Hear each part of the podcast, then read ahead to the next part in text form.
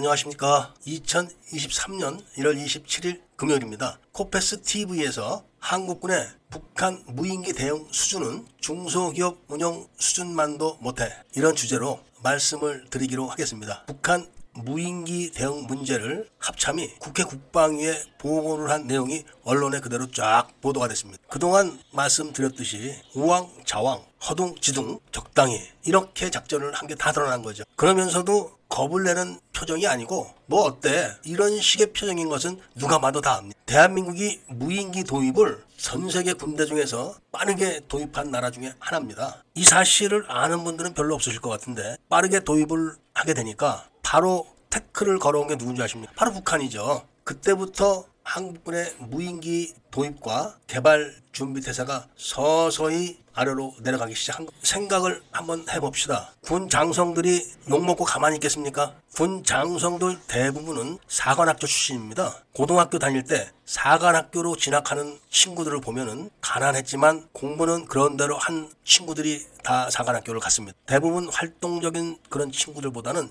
얌전한 친구들이 사관학교를 많이 가더라고요. 그리고 사관학교를 졸업하고 또 다른 대학교로 가서 공부를 하거나 대학원을 마치거나 박사를 받거나 외국에 유학까지 다녀온 그런 학생들도 많습니다. 군대 내에 똑똑한 박사들이 많다는 이야기죠. 그런데 그런 사람들이 무인기 대응을 이렇게 허술하게 하겠습니까? 똑똑한 걸로 두째 가라면 서러워할 그런 사람들입니다. 그런 사람들이 국민들의 손가락질을 받으면서도 실실 웃고 가만히 있는 이유가 뭐겠습니까? 제가 항상 말씀을 드리지만 대한민국은 북한의 3대 비대칭 전력에는 대응을 하지 않는다. 이런 내막이 있다는 말씀을 드렸습니다. 북한 핵, 그리고 땅굴, 그 다음에 바로 무인기에는 대응을 안 하는 걸로 원칙을 하고 있는 겁니다. 대한민국이 무인기를 도입했을 때 터키는 무인기의 미음자도 몰랐던 군대입니다. 그런데 터키가 지금 소형 무인기 시장은 꽉 잡고 있습니다. 대한민국보다 훨씬 아래 수준에 있는 터키가 그렇게 발전을 할 동안 조금 전에 말씀드렸지만 똑똑하다면 우째가라면 서럽다고 할 우수한 장교들이 많은 군대가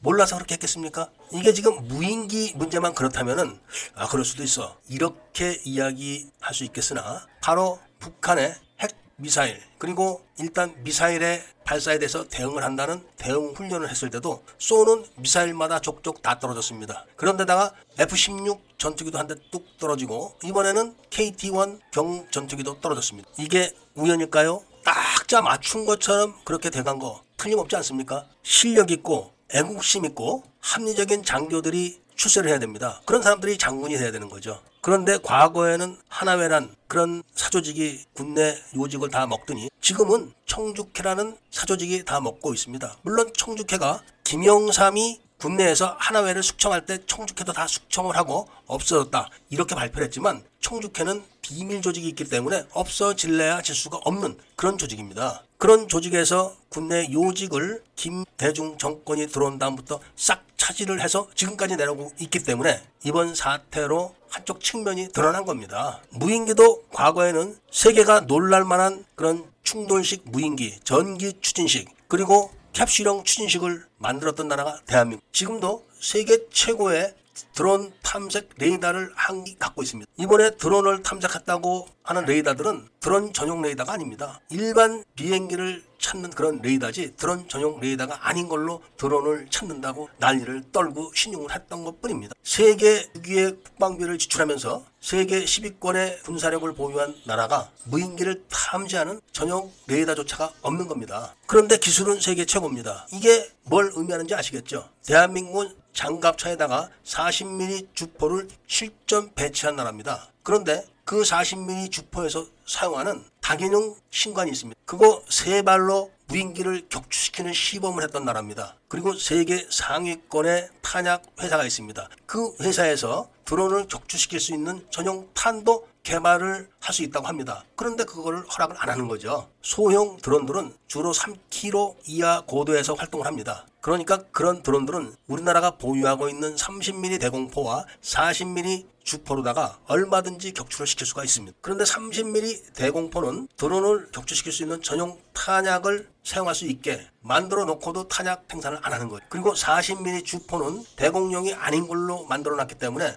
고각 사격을 못하게 만들어 놨습니다. 그러니까 이게 웃기게 돼 있는 하드웨어는 이렇다고 쳐도 지휘 보고 체계가 수천억을 들여서 통신 위성을 발사했다. 그리고 또 수천억을 들여서 단말기를 보급하고 있다. 이런 나라에서 전화로 하급 부대에다 연락하고 속조 부대에다 연락하고 허둥지둥 그리고 공격기들을 띄워가지고 눈으로 보면서 발칸포를 쏴도 이게 운동 에너지 탄으로 맞출 수 있는 게 아닙니다. 당연히 못 맞추죠. 그러니까 그런 것도 하드웨어를 사용해서 하는 게 아니라 눈으로 보고 봤냐 쏴라 이런 식으로 전화나 무전기를 붙들고 운영을 했던 겁니다. 그리고 북한 무인기들은 다 휴전선 넘어가 버렸고 그 다음에는 실실 웃으면서 적당히 넘어가는 걸로 끝나는 겁니다. 대한민국이 기술이 없다든지 돈이 없으면은 그러려니 합니다. 장교들이 교육 수준이 낮다. 그러면 또 그러려니 합니다. 대한민국 군대가 얼마 전에는 세계 5위권으로 국방비를 지출하기도 했었습니다. 일본을 잠시 뛰어넘었었죠. 그래도 6위권에서 맴도는 나라고 국방력은 10위권을 넘는 그런 나라인데 무인기와 무인기의 대응 태세는 아프리카 국가만도 못합니다. 이거는 문제가 군 내에 장애적 요소가 있기 때문에 그렇다는 것은 객관적으로 누구나 다 알 수 있는 겁니다.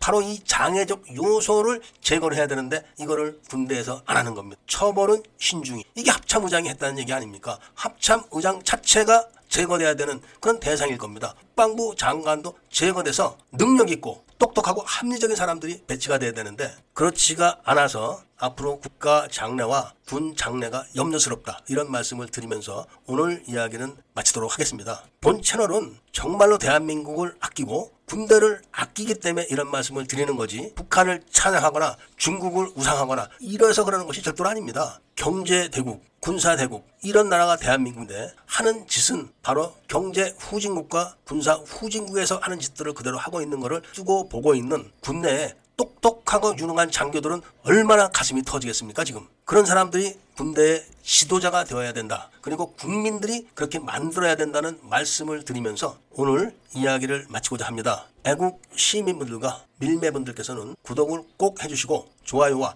알림 설정도 부탁드리고 후원을 좀 많이 해주셔서 군내의 총주회를 척결하는 그런 토대를 만들어 주십사 하는 부탁과 함께 이야기를 들어주신 데 대해서 감사드립니다.